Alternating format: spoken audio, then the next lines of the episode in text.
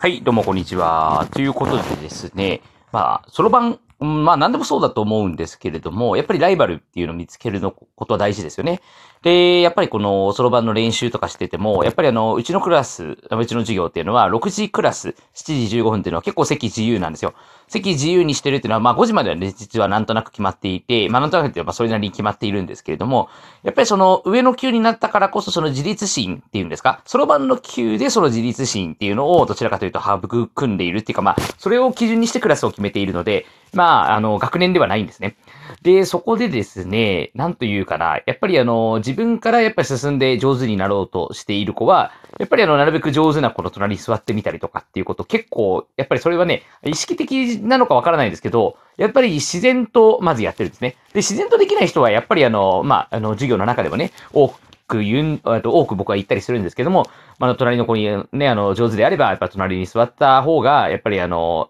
ね、自分の実力上がっていくよっていうね。だって当然速さも違うし、当然上手な子っていうのはそれね、だんだんやっぱりちょっと土屋名人とかもそうですけど、オーラが違うんですよね。やっぱりその辺で、なんていうのかな、なんか、えっと、なかなか普段と同じような、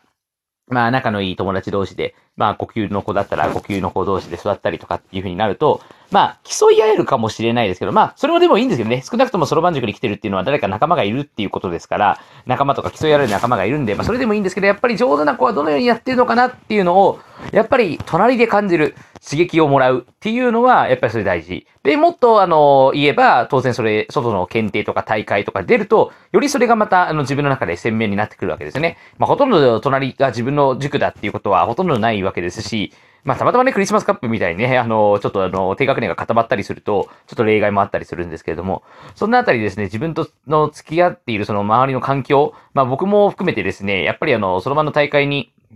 参加すると、やっぱりあの、強い人たちに、やっぱりどうしてもね、それ追いつきたいっていう気持ちはありますし、やっぱり負けたら悔しいですし、で、それでやっぱり一歩ずつね、一歩ずつ、あの、前を見据えて、えー、その人たちの背中を追って、で、やっていくと自然と自分のレベルが上がっていくのではないかなというふうに思ってはいますが、まあ、まだまだ自分もそれができているかね、あの、そろばんだけでなくてね、他の仕事の面とかも、まだまだ自分が足りないなっていうふうに、本当に思うことでたくさんあるんですけれども、まあ、それだからこそ、まあ、人間って成長できるのかなっていうふうに思っていますし、あのなんていうのかな、いろんな実験をね、本当に社会の中であの、まあ、っていうか、まあ、組織の中で、えー、そろばん塾の中でいろいろやるんですね。もうなるべくもう子供たちには口を出さない日をあえて決めるとか、わざとあの、なんだろう、目線だけでね、あの、きちんとやってるかみたいなオーラを出してみるとか、まあ、なかなかですけれどもね、本当に、やっぱり自分からね、あの、いかに、えー、自己肯定感を持ち、そろばんが、えっ、ー、と、できた、暗算ができたと思い、また次の目標を自分で作って進めるかっていうのね。まあ、ただ、実際ね、大人でもね、そういうのは一握りではありますけどね、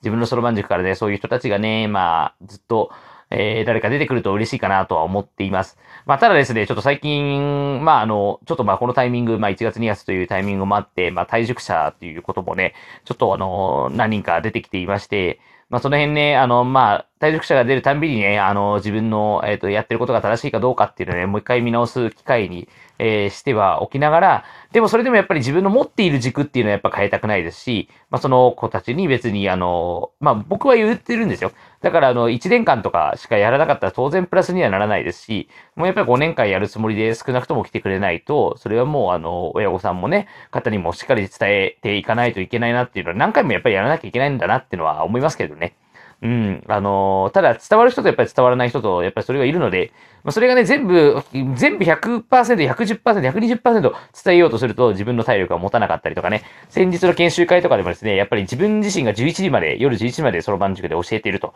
で、夜11時までも正直やりすぎだと思うんですよね。っていうのはやっぱり自分の体壊してますし、その先生はね。で、そうなってしまうと、やっぱり問題があるわけであって、まあね、あの、その自分の、その、なんていうか、あの、ギリギリのポイントっていうのもね、えっと、自分で見極めながら、うん、あのー、生徒と接するなり、まあ100%、110%じゃなくてね、えっと、7、80%の力でね、余裕を持ってやっぱり生徒と接するっていうのも、やっぱり一つの課題になってくるのかなってね、まあ、そんなことを思いながらですね、ちょっとまあ、ちょっとまあ5分近くお話をしてみました。さあ、皆さんもね、あの、どのようなレベルの人たちとやっぱり付き合っていくかっていうのはね、ちょっとあの、自分の頭の中に入れて、えー、自分よりも下の人と付き合えば、それが楽は楽なんですけれども、まあ楽に生きていくのももちろん一つの人生だとは思います。だけど、楽に生きていく一方で、やっぱり上を目指したい何か自分の分野っていうものがあると思うんですね。そういうところにやっぱりしっかり、あの、自分から、えっ、ー、と、積極的に関わっていくと。まあね、人間すべてがね、あの、レベルの高いものではないと思うので、それは別にいいんですよ。それはいいんですけど、何か一つはあった方がいいかなっていうのが、まあ、えっと、一応ね、人生の、なんだろう、生きていく道しるべになるのではないかなと思って、まあ、この放送を終わりたいと思います。それでは皆さん、また良い一日をお過ごしください。